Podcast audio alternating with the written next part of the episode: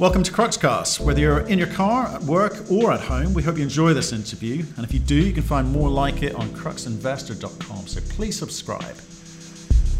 We speak today to Mark Selby, nickel market commentator and also CEO of Canada Nickel Corp. We talk about uh, pricing in the market, forecasts, and the growing importance of Indonesia in the marketplace and the implications of that. We also talk about a few red flags that investors should be looking for when thinking of investing in the nickel market. So enjoy the podcast. Mark, how are you doing? Good, Matthew. We're here for our weekly catch up. We are going to do this weekly we nickel are. update. We're going to educate people about the world of nickel.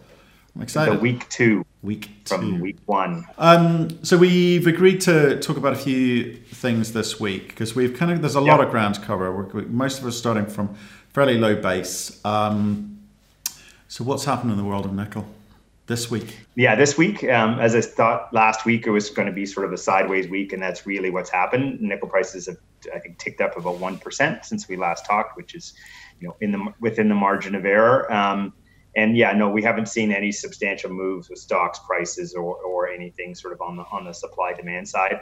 Um, the one thing that is is uh, you know, I encourage people to sort of keep an eye on is um, the price of ore from the Philippines is continuing to tick higher. So, you know, that's that's a sign that you know that the Chinese are still a little bit nervous about, you know, am I going to be able to have enough ore, um, you know, you know, through the remainder of the year. So that's that's the the, the bull scenario. The the bear scenario is the um, you know amount of you know increase in nickel pig, pig, iron production coming from Indonesia, and, and you know I think that the, you know the key piece of news this week is one of the I think more followed uh, nickel analysts um, you know took his medium term forecast down by about thousand dollars a ton from 2020 you know one through 2024. His long term price is still untouched, but you know it's a combination of the demand hit that we've seen um, uh, from COVID plus uh, you know this you know continued um, ramp up in Indonesian NPI you know, which has caused him to sort of you know pull his price deck down um, in that in that intermediate period. And this is a person that uh, a lot of people follow. So I mean that's kind of interesting, isn't it? Because you China's kind of come back with a vengeance. We've said that they are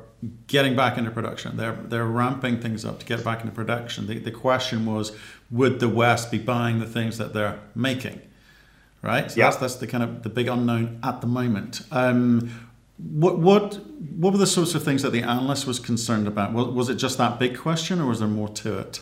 No, I guess so. You know, in terms of the the near term, right? So China went through its big crunch in Jan, Feb, March. You know, we we saw indicators showing that you know the demand was going to come back, and and yeah, I mean that you know um, one of the Chinese firms just sort of published their May calculation of, of demand, and that's actually up year over year.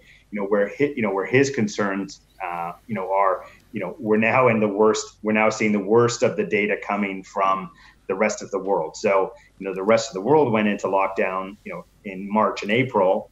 And so, you know, we're seeing sort of the worst of that data.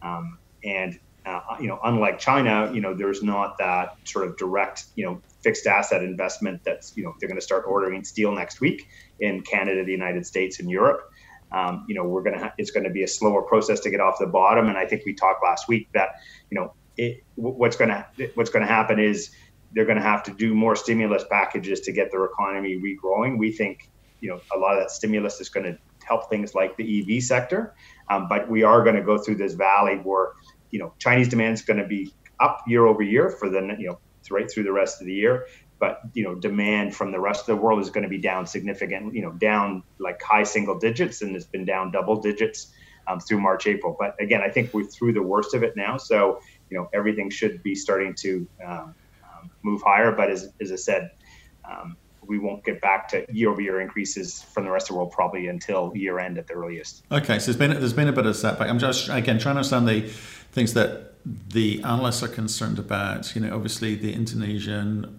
ore ban, the um, we talked last week about you know Tesla shifting the the shape and design of the battery in terms of you know non-nickel batteries. And you know yeah. I, I, was that was that in the conversation? Were those some of the factors quoted?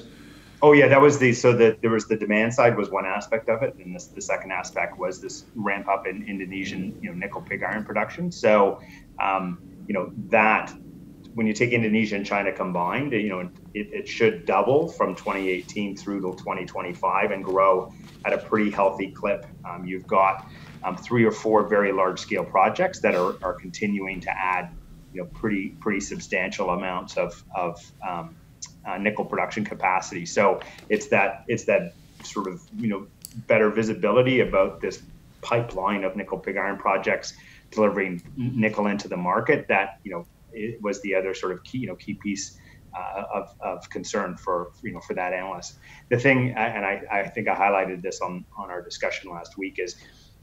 You know, again, the problem is, is you know, nickel demand is is higher than the other metals, and analysts he's better than than most in terms of having realistic demand numbers you know but even with with a drop down you have to compensate for that you know the market will rebound you know in a pretty meaningful way after that so you have to put some very high demand numbers when you come out of the rebound in future years.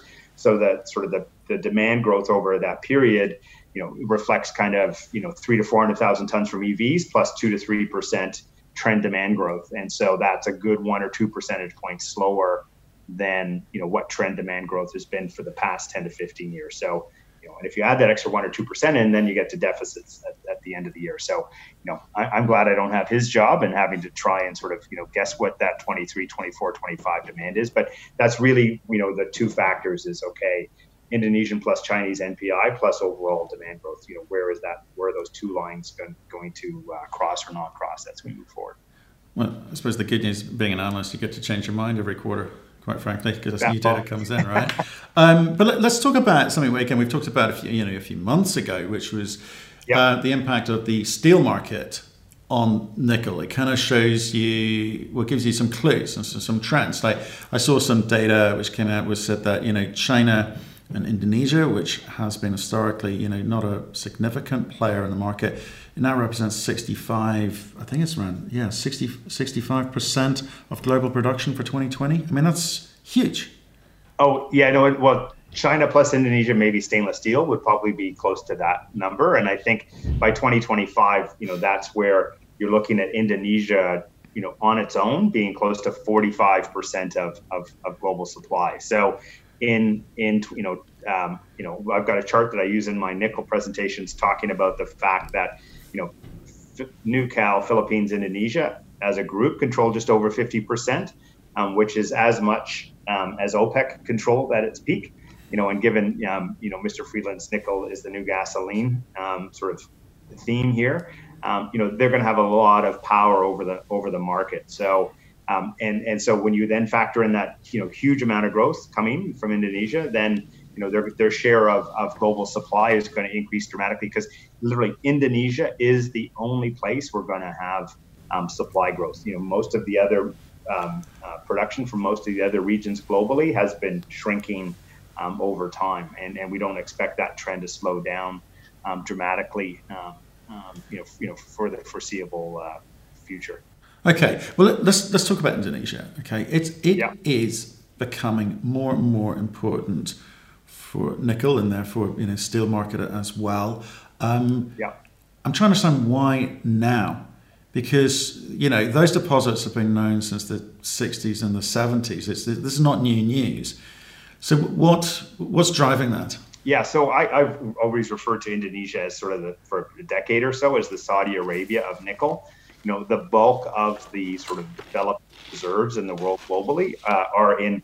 Um, I, and again, it's not everywhere in Indonesia. It's just in a few islands. It's Sulawesi and then a few other islands uh, nearby. And so, uh, on those islands, you've got a bunch of large reserves, most of which were discovered back in this in the 60s and 70s. Inco uh, had concessions over most of the island of Sulawesi at that time, um, and and drilled a bunch of this stuff off.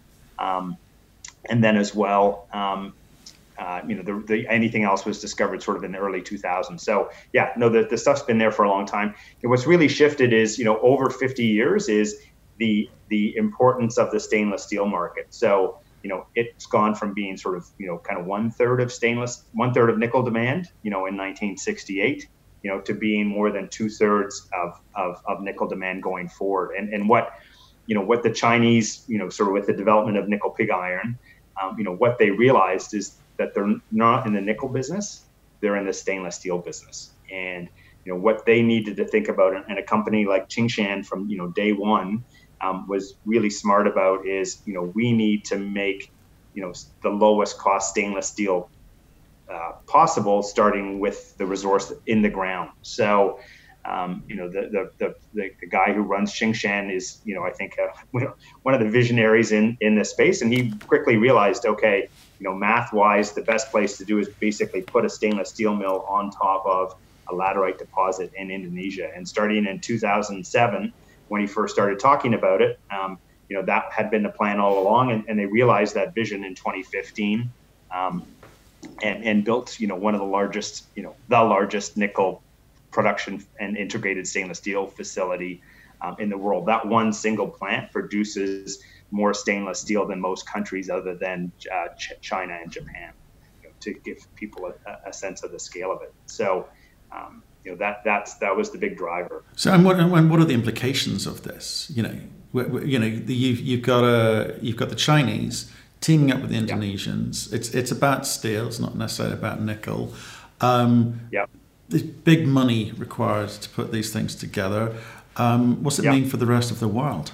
Yeah, so it's been, you know, it, it's it's it's reshaped a, a, big chunk of, of the nickel and the stainless steel industry during that time frame, and, and it's going to continue to do so going forward. So, you know, again, what he realized was that you know nickel pig iron ferronickel, you know, that if you just add on uh, AOD uh, and a caster, um, then you have a stainless steel mill. So, um, you know, it, he realized it wasn't much of a technology jump, and that's where people I think think there's some mysterious technology. They basically took stuff off the shelf and, and put it in place. Um, so by by doing that, um, you know, they became, you know, you've seen stainless steel production in most other regions, parts of the world shrink because the combination of Indonesia and China, you know, is, just just just that much more cost effective than than in a bunch of other regions. Um, and now, you know, so they've sort of squeezed the rest of the world, you know, during this process. Um, they're now the, the battle is actually going to be between Indonesia and China. Um, you know what? Um, the only mistake they made through the whole process is they they failed to realize that you know a lot of um, incumbents, particularly even in China, wouldn't be happy that their businesses would be squeezed by this new source of supply. So you actually saw tariff barriers go up all around the world, including China, against um, stainless steel from coming from Indonesia. So they've had to shift so that they're not producing nearly as much stainless steel as they have capacity for, and are going to ship nickel pig iron into China um, rather than stainless steel. And so, you know what the combination now of, of this continued growth in nickel pig iron from Indonesia with the, the Indonesian ore ban, which is pushing up prices from uh, for the Philippines, it means that the margins for the smaller scale standalone producers in, in China are really going to get squeezed over the next few years. So, um, you know, that's the thing is is you need to, you know, Indonesian production is going to grow, but Chinese NPI and stainless production, you know, we, we may see that actually shrink over time as the as the higher cost, smaller scale producers get squeezed out of the market. And again, if I'm Tsingshan and I can produce at lower cost in Indonesia versus producing in China, I'll you know I'll just produce in, in, in China. It's right, produce in Indonesia, you know all you know all day long. So that's you know that's that's sort of the, the next dynamic that's really going to happen in, in the stainless steel market. So if I bring, if I bring it back to um, yeah. as an as an investor, right? Because that that's yeah that's big. It's um, state-owned enterprise. There's no way of kind of getting getting involved with that.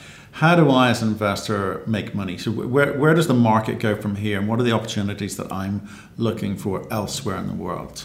Yeah. So the key thing is, you know, given sort of you've got this big block block of of, of, of production and costs, you know, that operate a certain cost in the in the nickel space and the stainless steel space, is you need to look at okay, where are the places um, around that where you can still generate massive um, massive free cash flow? Because you know having this large you know um, source of supply if you're to the left of it on the cost curve then that you know that gap on the cost curve means you're going to make a lot of money so again you know the steel business is you know globally is is like just regular carbon steel is a zero profit zone in most places but you know BHP and Rio Tinto make the bulk of their profits from selling iron ore into that very low profit um, uh, steel sector.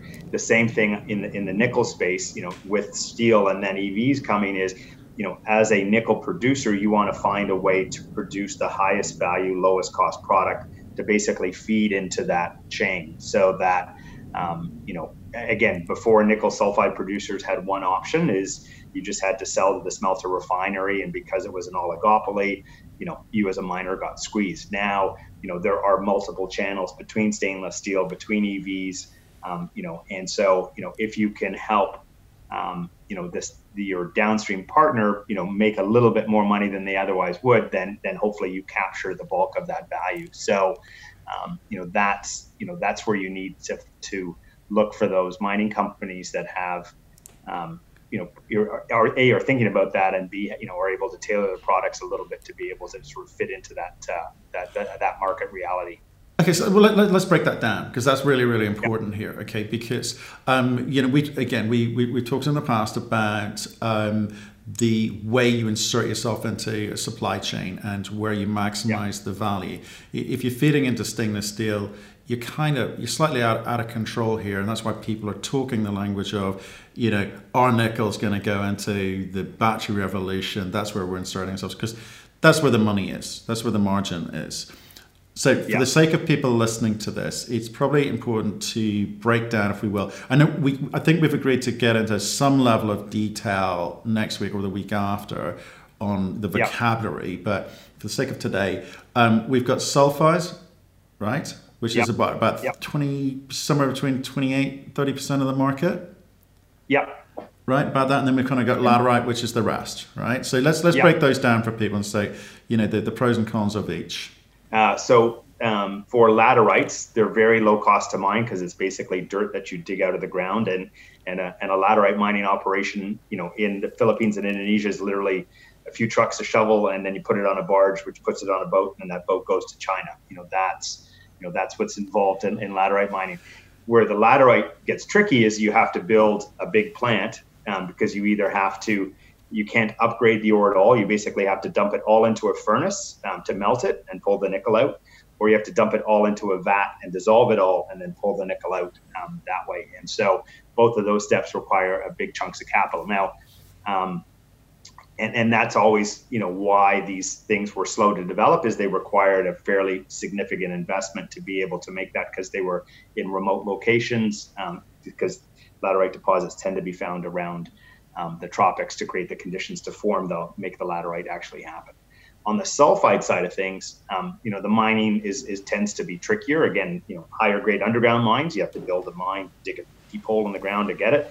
Uh, larger scale open pit mines, like we have at Crawford, and, and which we'll get there, is, is an open pit. Um, the advantage is you you start out with a lower grade material, but with a very you know for not a lot of dollars, you can build, you operate a mill. Again, the, the mills themselves aren't cheap, but um, that's the big chunk of the cost for sulfide operation is um, you build the mill and then you can upgrade the, the ore, you know, in our case, well, you know, deposits like this from say, you know, 0.3% nickel to 20% nickel, where a laterite deposit starts with around 1%, you know, 1.5% nickel dry with a third water, which makes it a 1% product um, that you have to all dump into a furnace you know, and, and you don't get any upgrading initially. So, um, you know, th- those are the sort of the two two sets of costs, or sort of two the way the deposits are structured um, in, in in two ways. And then historically, it was either ferronickel for laterites or um, uh, or um, integrated producers for sulfides. But you know, now that the fact that you have these different market channels opening up, you know those companies that are able to find an edge to make another five or ten percent of the price and have that come back to you know back to them and back to their shareholders, then you know you're going to have uh, you, know you, you know th- those those operations you know should should do well going forward. Okay, so let me get this right. Yeah. So laterites, which is about 70 percent of, of um, in terms of volume globally, that those yeah. are it, it's literally say moving dirt, right? It's but yeah. they're big, expensive, capex intensive uh, projects typically, right? Yeah. So you, and again, yeah. just we know there's sort of a you know billion bucks minimum, but usually go on to be a lot more than that, depending on, on the scale. Even though you're putting the, the, the, the operation on top of the of the ore body, they, they are seriously expensive in terms of opex, uh, capex. Is that right? Yeah. Right. Yeah, that's in in most of the world. The one innovation the Chinese did with Indonesia is, um, you know, the Western companies would always try and build the biggest furnace ever built. Right, every new plant had the biggest furnace ever. The Chinese kind of said, "Oh, that's nonsense. We'll just we've already got one that works. We'll just make we'll just copy and paste that 20 times because we know the cost of the 20th is going to be a lot less than the cost of the first one." So so they've kind of made it much more scalable um, but um, you know, it's still a pretty hefty. It's a multi-hundred million dollar price tag for the Chinese and Indonesia to get to get started. And that's because so it's multi multi um, hundred million. So it's not necessarily billion, but that's because it's sitting on top of the body. Yeah. Yeah. Okay. Great. Okay. So as an investor, I'm thinking, am I likely? Am I more likely or more unlikely to investing in a laterite project if I'm interested in nickel? so there's one, there's one one example. Um, so Nickel Mines is basically joint ventured with Tsingshan, so they basically own a portion of Tsingshan's plant in Indonesia.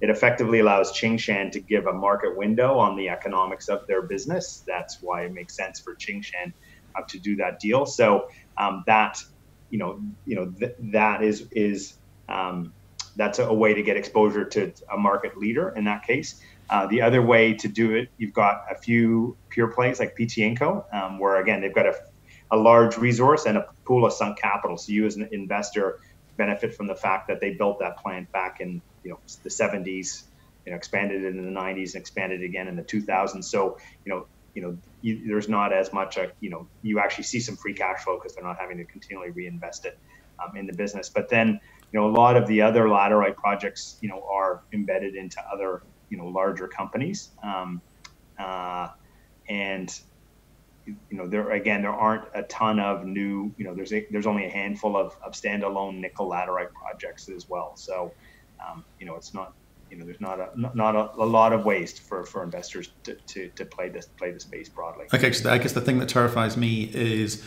you got to pay that money back. So if you're talking about hundreds of millions of dollars at best, and probably into the billions of dollars and you've got to pay that back. It's going to take a long time, or you've got to have a big operation to do that. So, me as an investor, yeah. I'm, I'm, I'm, looking at that, and that's the thing that makes me nervous. But let's talk. About, let's come on to uh, sulfide operations because, yeah. again, there, you know, companies that um, are building these things, they, they need to have access to a plant.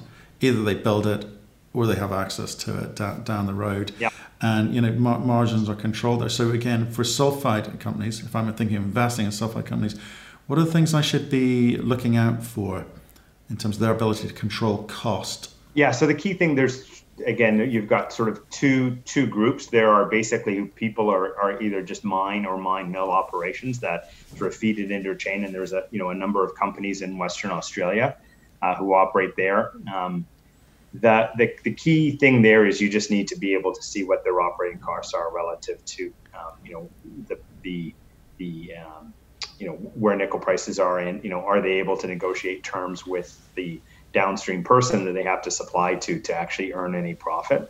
Um, the thing that is changing and i think that's what's going to be you know somewhat appealing to to to um, sulfides in general is again, for the electric vehicle sector, you're going to see a bunch of processing capacity develop to convert nickel in whatever form it is in into a product for the battery sector. So the oligopoly will start to break down over the next three to five years. So, you know, nickel sulfide resources, in, in, in my view, will inherent as that oligopoly breaks down and more value flows back to the miner. The, the value of the sulfide resource in the ground will will increase um, significantly relative, you know, well, as those options become, um, you know, available, uh, you know, to the market. Um, you know, the, the other part, you know, even a lot of sulfide operations, you know, the nickel is, is a fairly capital intensive business um, all the way around. And so, you know, one of the challenges of investing in laterite versus sulfide is just happens to be where these deposits are typically located. Again, you know, there's nothing wrong with you know, if you have to make a significant capital investment, again, you know, in, in iron ore, BHP, Rio Tinto, those are hugely profitable businesses, but they have to make that upfront investment. But they're able to do that because they're operating in Australia. You know, they have 50 years reserve. You know, and they're going to just mint a huge amount of free cash flow. You know, over that that time period, without any risk that that that project will be either physically or economically confiscated by the local government or the you know the, the fed, you know the, the, the country you know, sulfide deposits, you know, they're you know, you find them in, in lower risk political jurisdictions. So again, in Canada, you can spend a billion dollars knowing that the government's not going to change the rules on you and, and making it possible for you to realize that cash flow. You know, again, I would you know, caution people when you're looking at laterite projects, just look at that jurisdiction to see, okay, you know, if they are able to raise the billion dollars to build the plant, is there any risk that the government's going to do something to, you know, to uh, you know confiscate um, you know some of the value there you know in, in the copper space you know those companies that you know tried to operate in the Congo and Zambia you know for many decades it's been a you know it's been you know pretty challenging um, during that time frame you know and there are you know other jurisdictions where there are nickel laterite deposits that are you know almost as challenging as, as those countries but it's, I mean it's still still a lot of money it, you, you mentioned it, it's a billion dollars right that's a lot yeah. of yeah. money so you know as a lender we're in a market like nickel, which is quite volatile. What are you? What's, what are the comforting factors? Because how do I know I'm going to at least not lose my money, let alone be able to expect to be repaid uh, the the whatever uh, you know coupon I'm charging for it? what are those comfort factors? I mean, you've been in negotiations all through your career. You know, um, bankers don't understand nickel like you do. They, they can look at the numbers and uh, that's it. So, what are the questions they ask you? What should question? What questions should we be asking companies? It's really about where you are on the cost curve. Like again, you know, you don't fear big producers, you know, who are to the right of you on the on the cost curve. As long as they're willing to turn that production off, then if you're to the left of them and lower cost, then you're going to continue to make money across the cycle. So, you know, that's that's where um, you know, as a lender, they're gonna, you know, they're gonna, you know, they look at cost curves and they're gonna say, okay, you know, we're, you know, we're gonna assume that, you know, prices will drop to a point somewhere on that cost curve for a period of time, and we need to, we'll test your project to see how much cash comes out of it. You know, if if if that sort of worst case scenario happens on the cost curve. So, you know, that's that's what you need to look at. You don't want, you know, in today's market with the China Indonesia going on, you don't want anything that's in the same spot on the cost curve or to the right of that. That's you know you know not going to get funded you know in our lifetime. But if you're to the left there, and if you're sufficiently to the left there, then those become you know very very very attractive investments. You know what helps make iron ore such a profitable business is that you have a big chunk of iron ore production in China, which is relatively high cost and continues to sort of, you know, come in and out of the market. And so what that does is, okay, you know, at $85 a ton, you know, at 85 or 80 or 70 or 65 dollars a ton, you have this Chinese production that you know, kicks in or kicks off, and so it keeps it keeps um, iron ore prices at a relatively high level. To say I'm if I'm producing in Western Australia for twenty dollars a ton, you know, I know as BHP, as long as that production is helping sort of buffer, you know, buffer changes in supply demand, then I am going to print money, you know, all day long. And, and it's the same thing, um, you know, in you know in all the commodities is you just want to make sure that you are you understand where that swing capacity is, what the cash costs look like, and then where you stack up relative to that. Okay, so okay, Mark, I just want to ask um, about the nickel market. You know, I think it'd be quite easy to talk about generalities of you know the risks in mining here, but with yeah. nickel, these are such big projects. We've talked about billions yeah. of dollars, or, or at the very least hundreds of millions of dollars projects. There's not that many of them. It's not like gold mining. We're getting into you know first pour with a gold mine. It's not like copper. These are well understood, well trodden, lots of them there's not that many people in nickel, uh, you know, involved in building nickel mines and plants, etc. So, uh, and, it, and it touched upon something we um, were covering in the uranium space recently, where some of the old hands were saying, you know, there are skills being lost in the market because there aren't that many new mines we put into production there. Is that the case with nickel?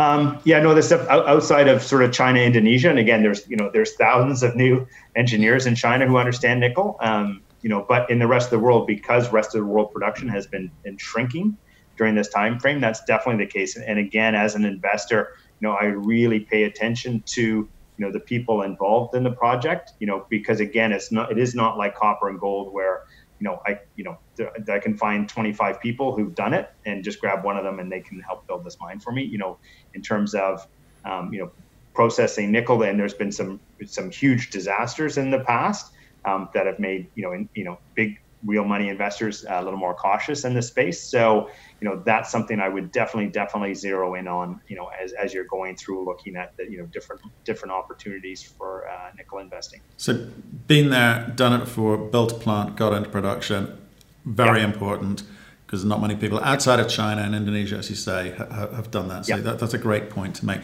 And just sort of on a similar theme here, again, when we've looked at some of the uh, nickel companies, the public li- uh, publicly listed nickel companies.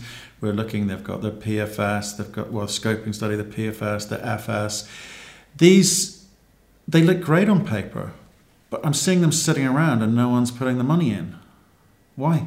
Yeah, no, that's, that's again, a, a really, uh, I would, it's the toughest part. Again, people see 43101 or JORC and think that, okay, you know that there's it's been approved by somebody. Um, again, at the end of the day, it's whoever you you know is comfortable to sign off on those numbers um, and accept the payment as a third party you know engineer on that report to sign off on it. That's it. You know, as long as they they meet the minimum standard to be someone who can sign those reports, then they can sign those reports. It has no real comment on the validity of of, of the numbers that are in there on particularly on the engineering side. The resource stuff, there's a bunch of very dis rigorous standards that have to be followed. But once you get into the operating and capital costs, you know, then it gets very fuzzy very quickly. So I would really encourage people when you when you're looking at a company and you see a technical report, look who did the technical report. You know, is it a company that just does studies, um, or is it a company that does studies and builds actually built projects? Because you know those companies that actually build projects, you know, they know they may be on the hook for them, or someone's going to compare another project of theirs to the one they just wrote about. So, you know, you get a much more realistic capital and operating cost numbers out of those really good, you know, quality engineering firms. Again, if you really want to do your homework, just see, just Google that engineering firm and just see what are the other projects they've done and, and, and how they've gone relative to those to those numbers. Um, you know, because because again, it's a red flag when you you know again market conditions may cause a project to get delayed for a period of time just because you know pricing is nowhere near where it needs to be to allow pro- new projects to get going. But then the other part of it is if you see a project, geez, if you know it's 50% after tax return, you know, um, projects.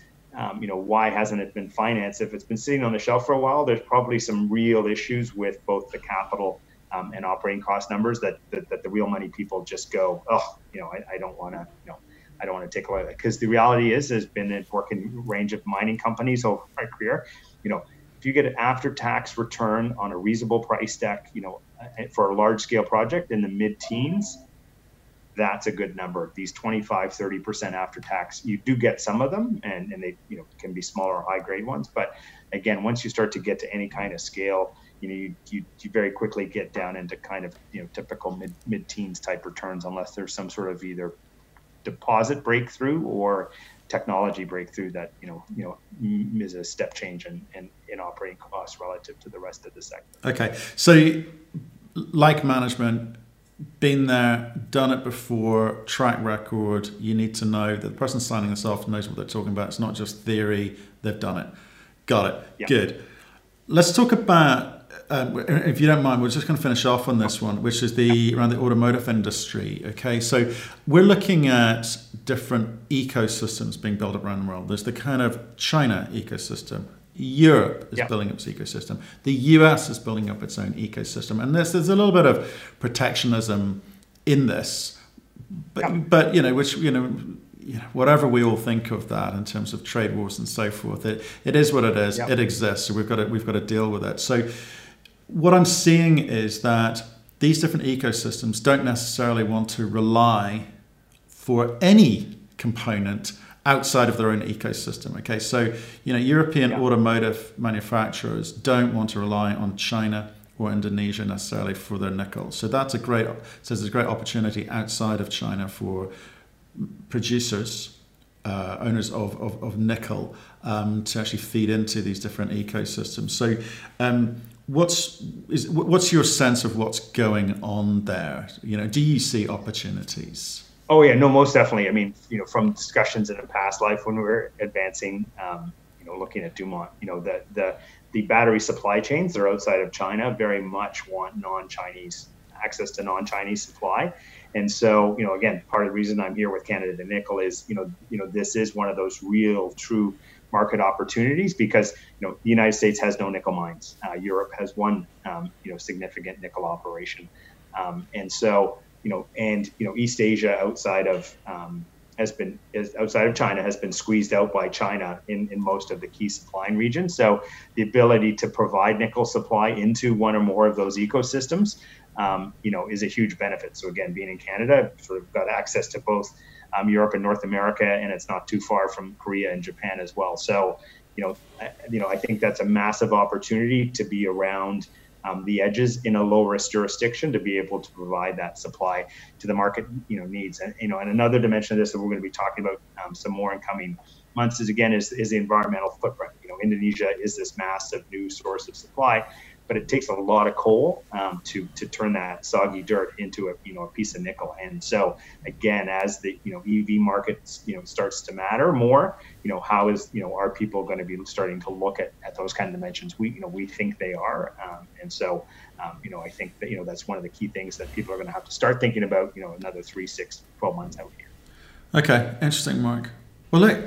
There we go. That wraps up another week. It's been a quiet week, but I think there's a lot, lot to discuss there. And I think what you're going to help us with as well is just again yeah. just getting used to this vocabulary, uh, the terminology, the things that are important, the things that are not important, um, and maybe give some clues with you know as investors the things that we should be you know pointing at and going okay that that looks good or, or, or not good. So looking forward to it. Looking forward to it.